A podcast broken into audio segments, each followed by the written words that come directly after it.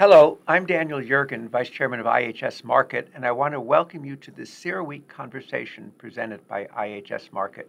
Today we're talking about energy and infrastructure, and I'm very pleased to welcome Mike Sommers, who's the President and CEO of the American Petroleum Institute, and Heather Zichal, who's the CEO of the American Clean Power Association. Uh, welcome to you both.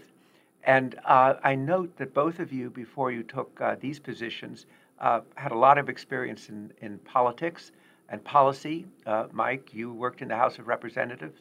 Heather, you worked in the House, Senate, and of course as uh, President Obama's energy advisor. So, wanted to, wearing those hats, wanted to just ask you about um, in this supposedly very divided time in American politics, uh, how did we get a uh, bipartisan infrastructure bill?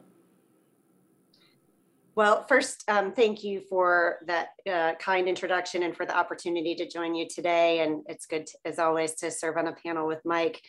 Um, I, you know, eh, having been in DC for 20 years, um, and I think Mike would would not disagree. Um, there's we have had a time honored tradition of a conversation about a major investment in infrastructure, and people define infrastructure in a variety of different ways. Some people think about roads and bridges. Some people think about transmission lines, and um, and, and, and but I but I think overall there's this broad recognition that the United States is falling behind in terms of our infrastructure and our investment in our uh, in our cities and states.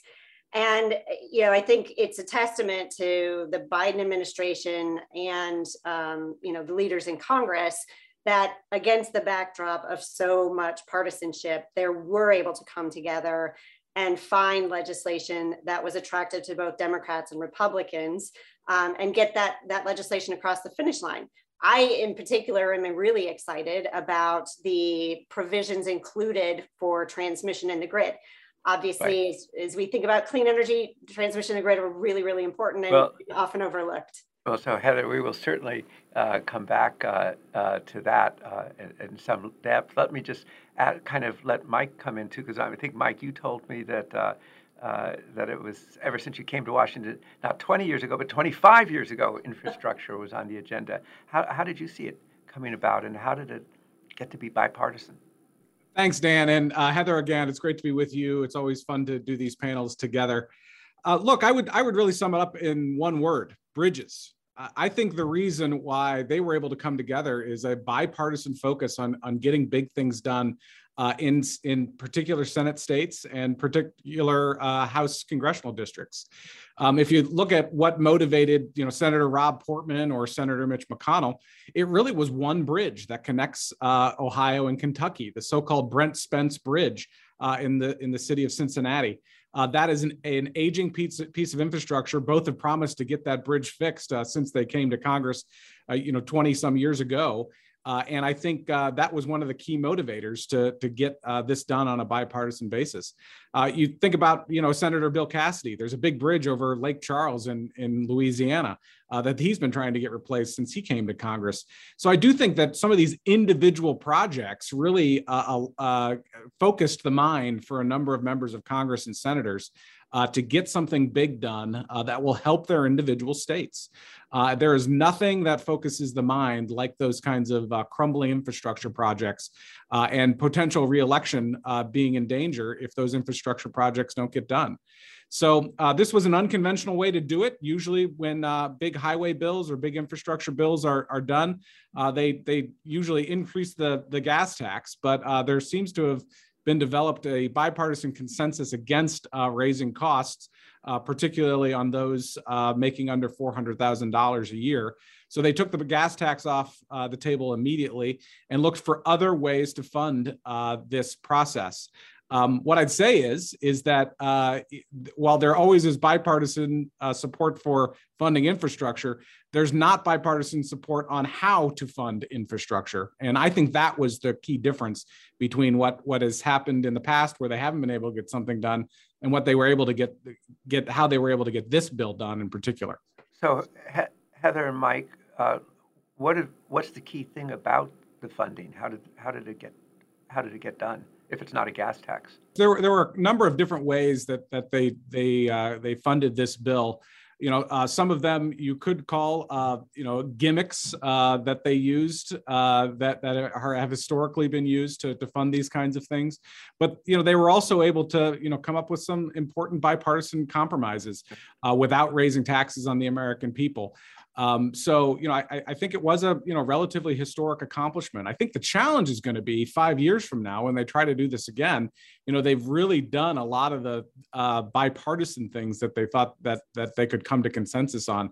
The challenge is going to be how you continue to fund these infrastructure improvements uh, without uh, raising the gas tax or finding some other way uh, to fund these kinds of uh, priority programs. Well, let me pick up on the point that Heather uh, started on before and ask you both uh, what are the key, what's most important for your respective industries? And uh, Heather, you started to talk about transmission. Do you want to expand on that? What's what's the agenda here for clean energy? Absolutely. Well, as we look at the world today, we're really excited that deployment of clean energy is happening across all 50 states and at higher levels than at any other time, any other point in time in American history. Um, Unfortunately, we also recognize that as we are deploying clean energy, we recognize that there's a potential for an Achilles heel if we do not have the clean energy transmission and the energy grid to move those electrons around from the windiest and sunniest places of the country to the population centers. And um, this bill, the, the, bipartisan legislation, represents the largest investment in American history in um, energy transmission and, and, and, and the grid.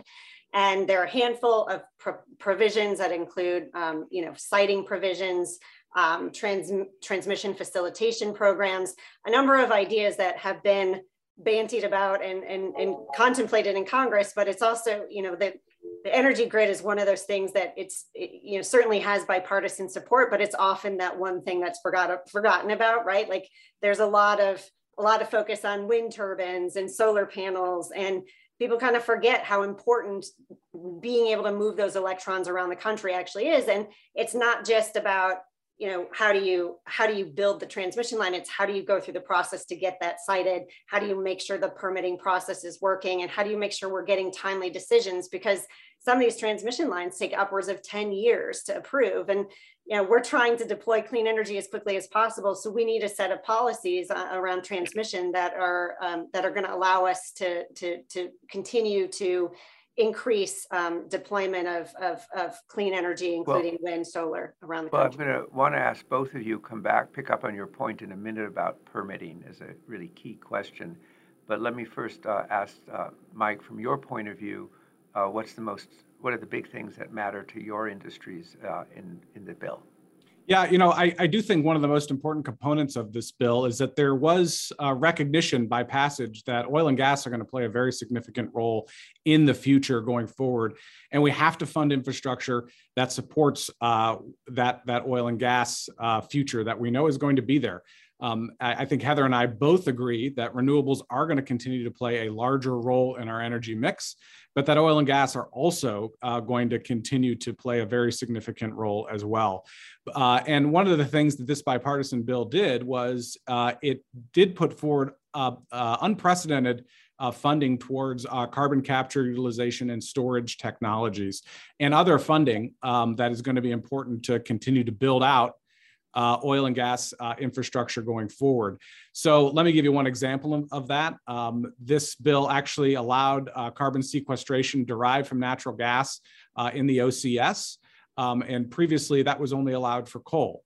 Um, it also funded uh, CCUS demonstration projects uh, and infrastructure uh, that we think are going to be very important as we continue to move towards a lower carbon future going forward.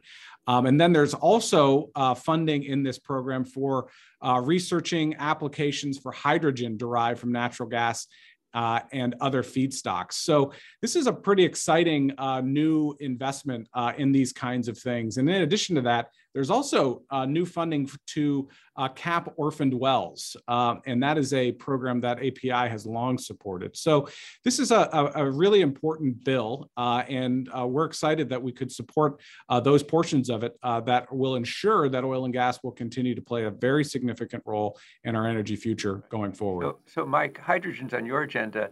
Heather, is hydrogen on your agenda too? Absolutely. Um, there's a it, it, there's actually a, a, very large coalition of um, NGOs, industries, trade associations, et cetera, that have um, that recognize the really important opportunity that we have with hydrogen. Um, and the, the research and development program that's included in the um, bipartisan bill has a lot of um, support on both sides of the aisle. And, and again, I think what I'm excited about with the passage of this bill, whether it's you know the grid cybersecurity, the transmission line pieces, the um, OCS opportunities, all of these things help remind us that at the end of the day, energy can truly be a bipartisan uh, issue and a, and a, bipartisan initiative. And I, I, think what we're trying to focus on at the American Clean Power Association is taking advantage of those bipartisan opportunities to build stronger, broader coalitions. And hydrogen certainly is one of them. Speaking of the American Clean Power Association, it's a real, I mean, API has been around for a century. How long a- American Clean Power has been around for a year? We're well, we're it, almost a year. Uh, we we were launched um, last January, um, and we've hit the ground running. We are the um, only trade association in Washington D.C. that speaks on behalf of wind, both on and offshore, solar storage, and transmission. Um, and I think there was broad recognition by um, a lot of clean energy leaders that it was time for our industry to punch at our weight. We are now 415,000 plus workers strong. Um, we have some of the fastest growing jobs in the country in wind technicians and solar installation. Um, and um, where you know 360 billion dollars have been invested in this country in wind, solar, and energy storage projects, and we need to speak collectively and holistically with one voice on behalf of all clean energy technologies. And um, I couldn't be more proud um, to have been chosen to, to, to run this trade association at a really unique point in time in history. Right. And it, I mean, it's, the basis of it is the, the old American Wind Association and and that is correct. Yes, the um, the board of the former American Wind Energy Association looked around the table and said, you know, the days of pure play wind wind energy companies are, are over. We're all in wind and storage, or wind and solar and storage, or wind and transmission.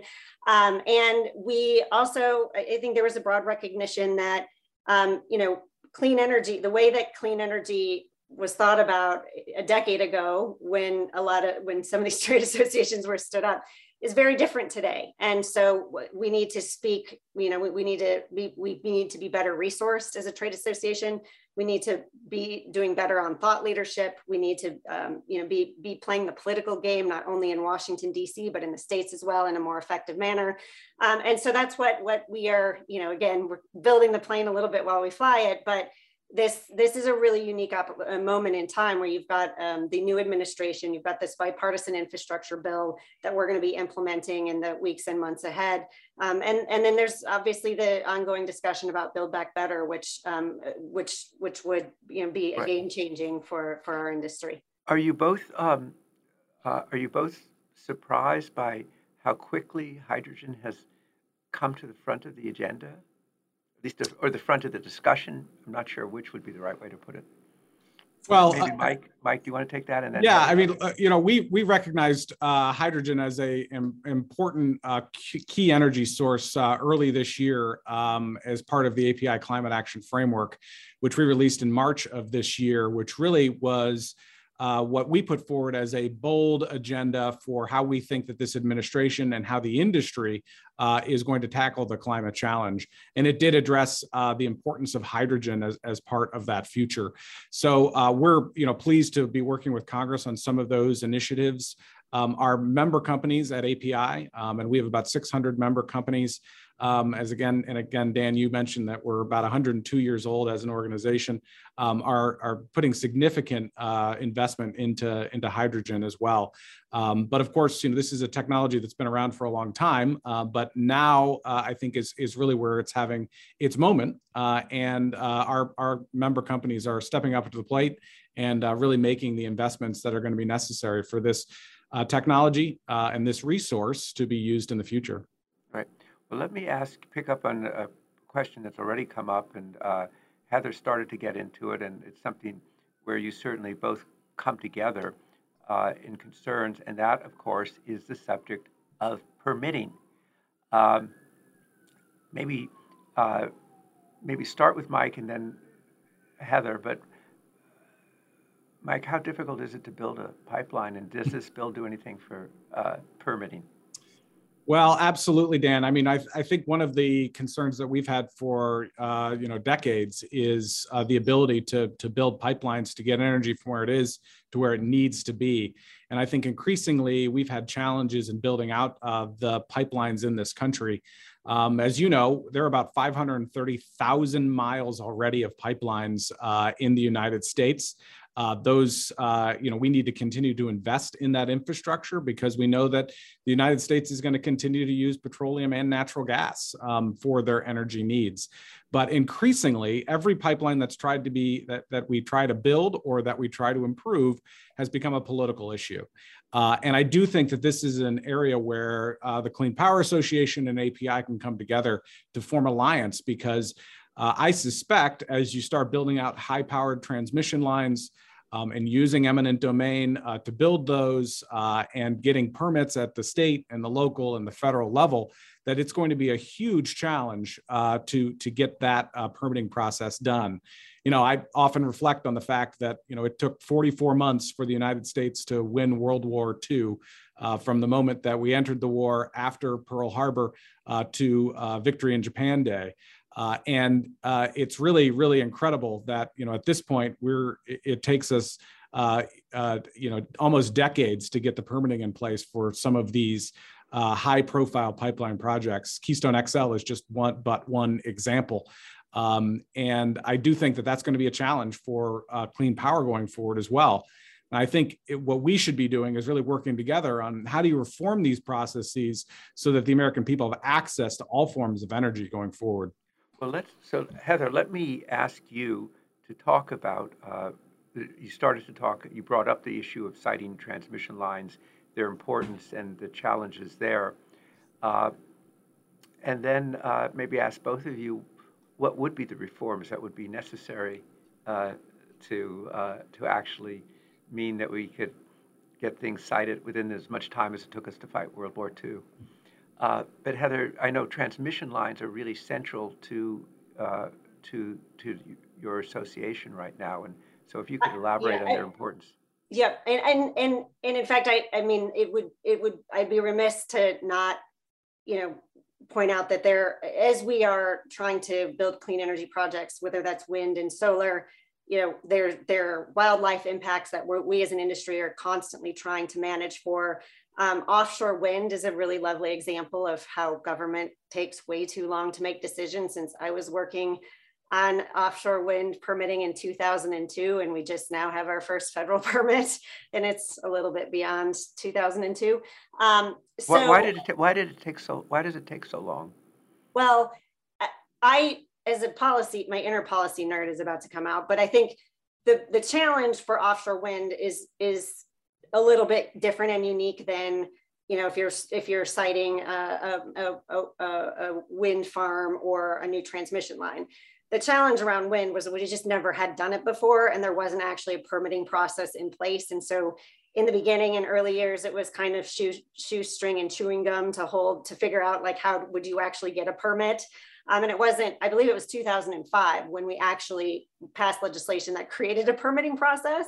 Um, but again, doing something new and being a first mover is is hard. Um, the good news for for the United States is we've figured that out, and we do have a great queue of permits um, that the Department of Interior has been processing and working through, and, and we feel really good about um, the you know 30% goal by 2030 that the Biden administration um, has laid out for offshore wind. Setting so that's kind of offshore wind is like its own special basket of issues. But when it comes to building a transmission line or uh, a solar array you you the, the the the permitting process is important in that you need to balance environmental versus commercial interests. But you can't create a process where I mean, it's great that we all think we should triple the deployment of clean energy to meet our climate goals, but if we can't get the permission, the permits to do that, and we can't get at a state, federal, and regional level, we can't get um, the green light to make these investments, we're just not going to, you know, we're going to not be able to, you know, we're going to hit grid saturation in some well, portions well, of the country. So Heather, let me ask you to, to, to, to develop that point further. We know that when Mike's members want to do a new pipeline, a whole lot of people say, well, what about the climate impact? And that becomes a reason to kind of hold it up and go to court. But when what what holds up transmission lines? I mean, don't people just rally around them? Um, you can, I mean, you can. I could point to any number of projects. It's it it tends to be a right of way that goes through a wildlife management area or you know federal lands. Um, there are issues with pollinators um, and solar panels. Um, there are issues. The issues with what? With po- po- bees, pollinators. oh, um, bees. Yeah. Yes. Yes. Oh. Um, this. Long story short, there's a concern that if you, if in a world where we're really focused on making sure we um, create a future for our pollinators, which is a very important job for, for bees and other pollinators.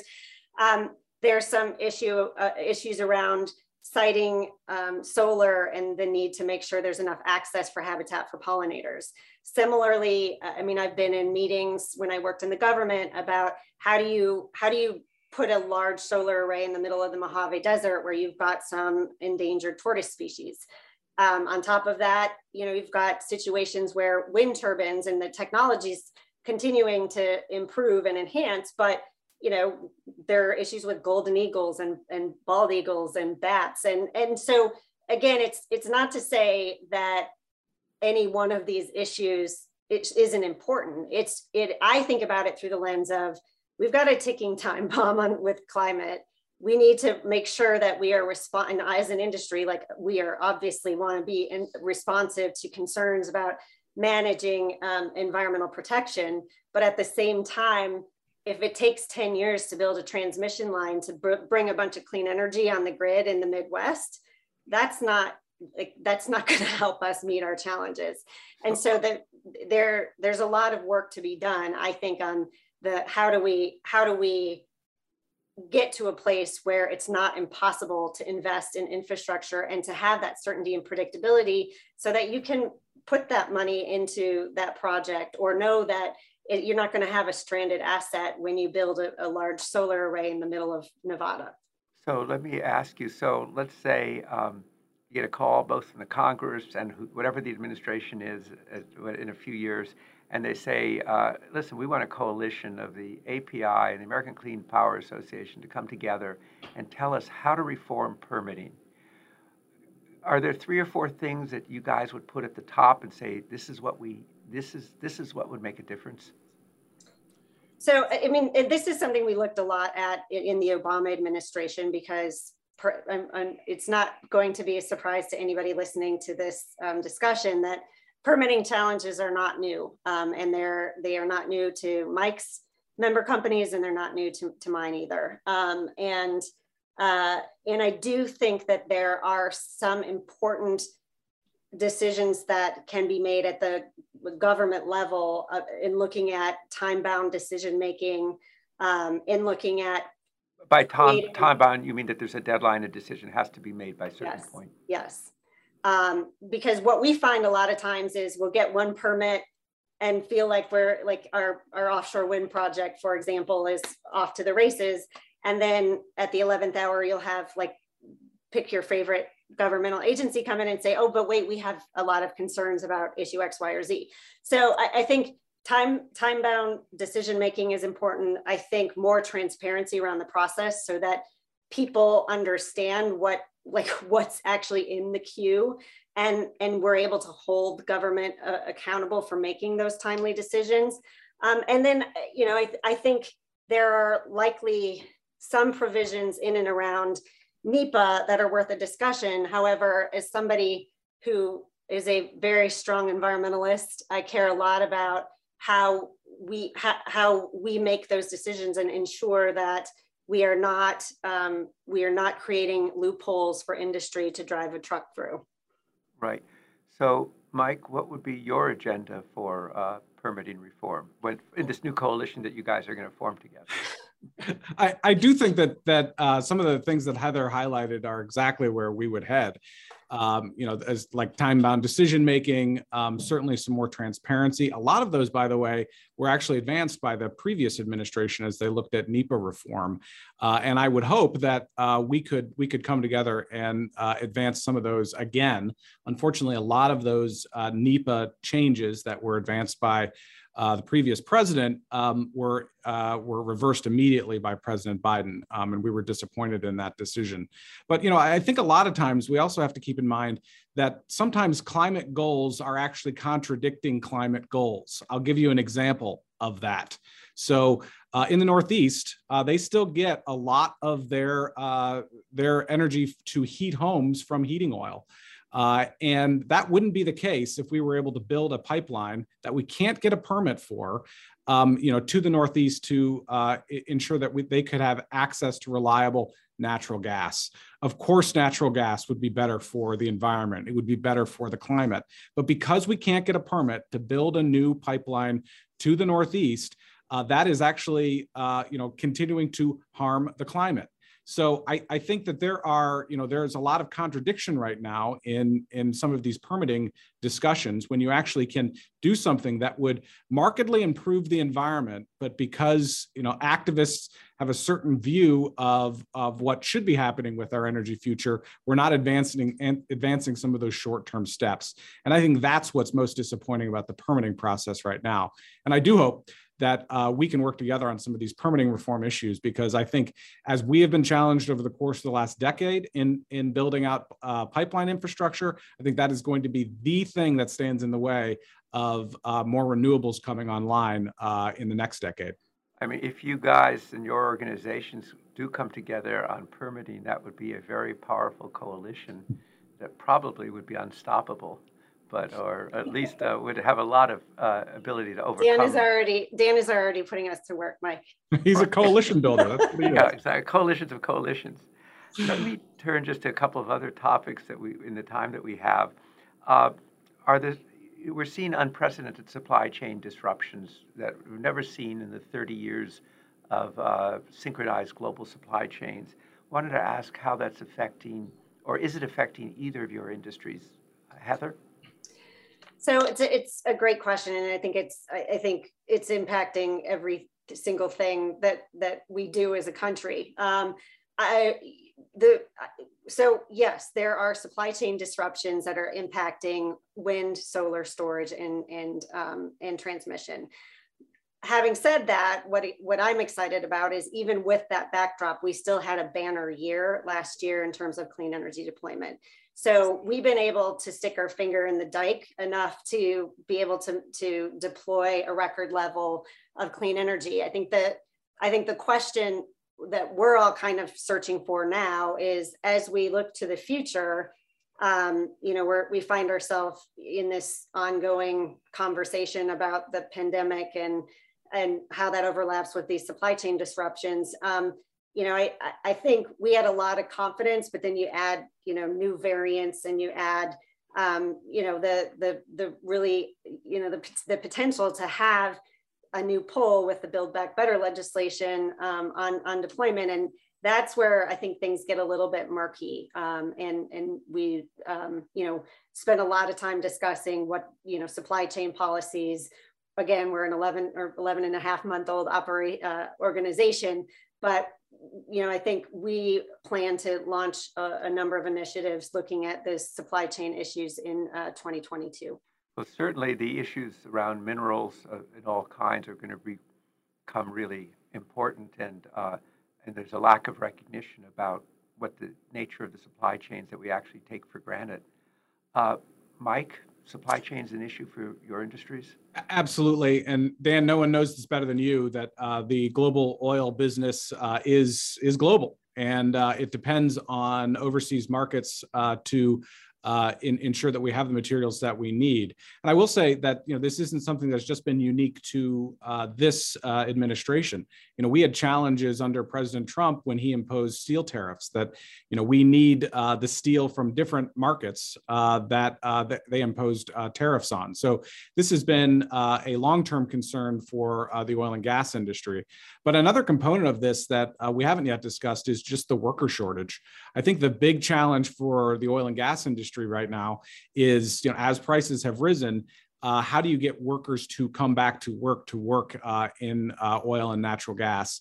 And I think if you asked uh, API member companies, uh, the challenges in getting folks to come back to work, uh, given vaccine mandates and you know some of the other federal the, the federal programs that have kept people at home, uh, and a trucker shortage that is massive uh, within the industry uh, are probably the biggest challenge that they're facing right now. So at IHS Markit, we you know we cover so much of the global economy, and whether we're talking about at ports everywhere, I mean we see this shortage of workers, uh, truckers among others, but workers as a general problem afflicting the economy that. Uh, and as you say, it shows up in the oil field. Does that show up in your, Heather, in your industry?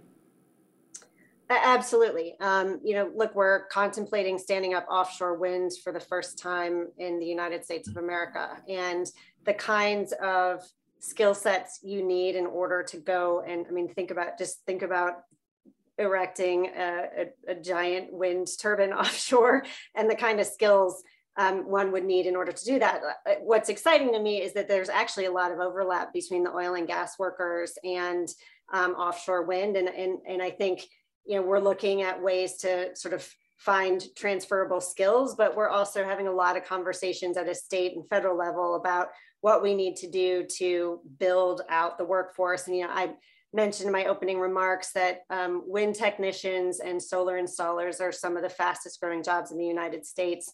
Um, and so continuing to um, recruit and, and, you know, find workers today for those jobs, but also think about what are the skills sets we're going to need for um, you know for those those projects those offshore wind projects those hybrid energy storage projects down the road. Um, and, and that's where we see a big opportunity to work not only with um, um private colleges and institutions but um, labor unions as well. And uh, again i think that's a, a, big focus for our member companies. So you just mentioned storage and um, uh, the american clean power association isn't done because uh, you're going to merge with the American uh, Energy Storage Association. Absolutely. What, what, what's what's that about?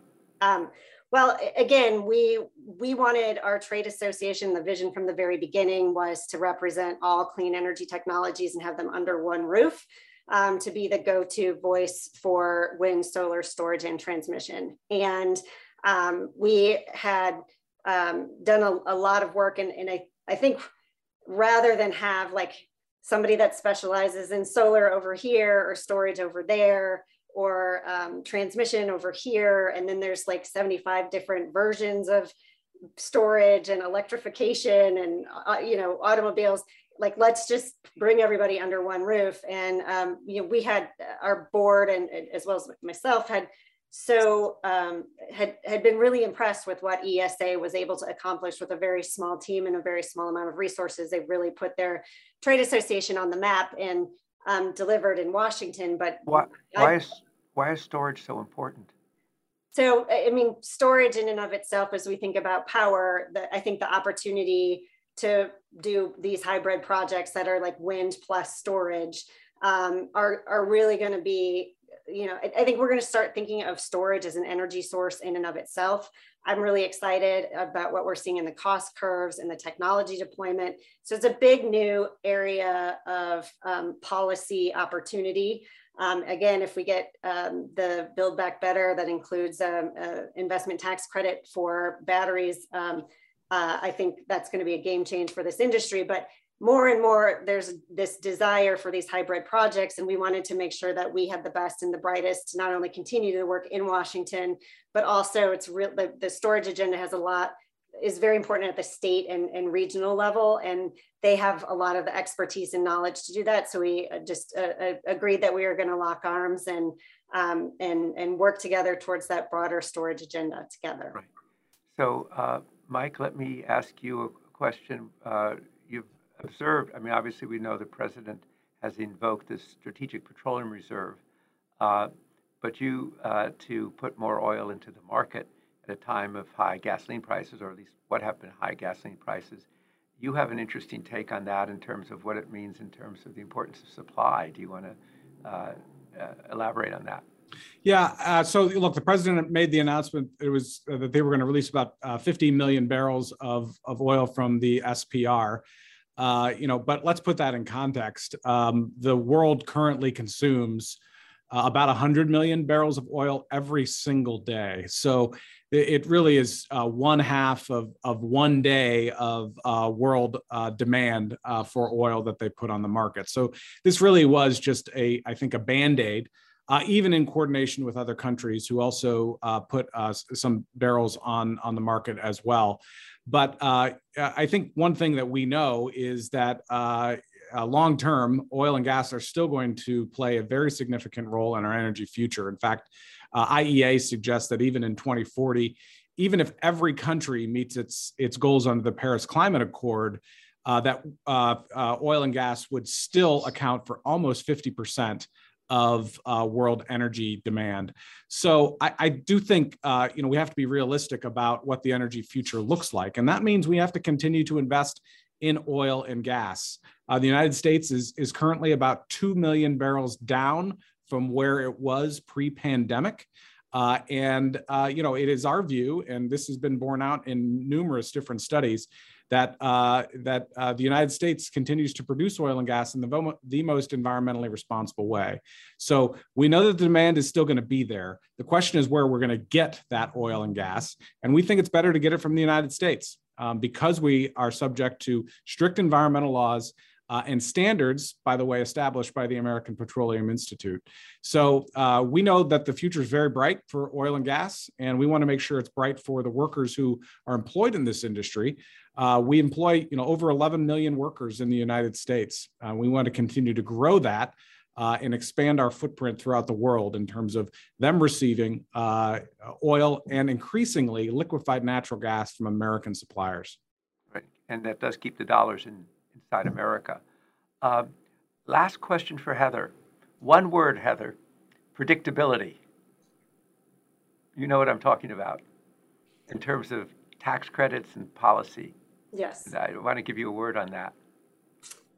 Um, well, listen, it, it's in the United States today, our climate policies run through the tax code. And um, the I think that's why, I mean, it is hard to, it's hard enough to build an industry when your certainty is in two and one and two year increments based on whether or not um, the uh, the the um, ITC and PTC extensions happen in Congress. The Build Back Better is a game change in that it will provide a decade of certainty and predictability for clean energy companies, something we've never had before. So it is going to be very meaningful in terms of job creation. It's going to be very meaningful in terms of meeting climate targets. Um, and it's going to be very meaningful in, in terms of putting America back in the pole position. I mean, we've fallen behind other countries when it comes to, you know, the manufacturing and, and um, uh, deployment of clean energy, and America should clearly be number one.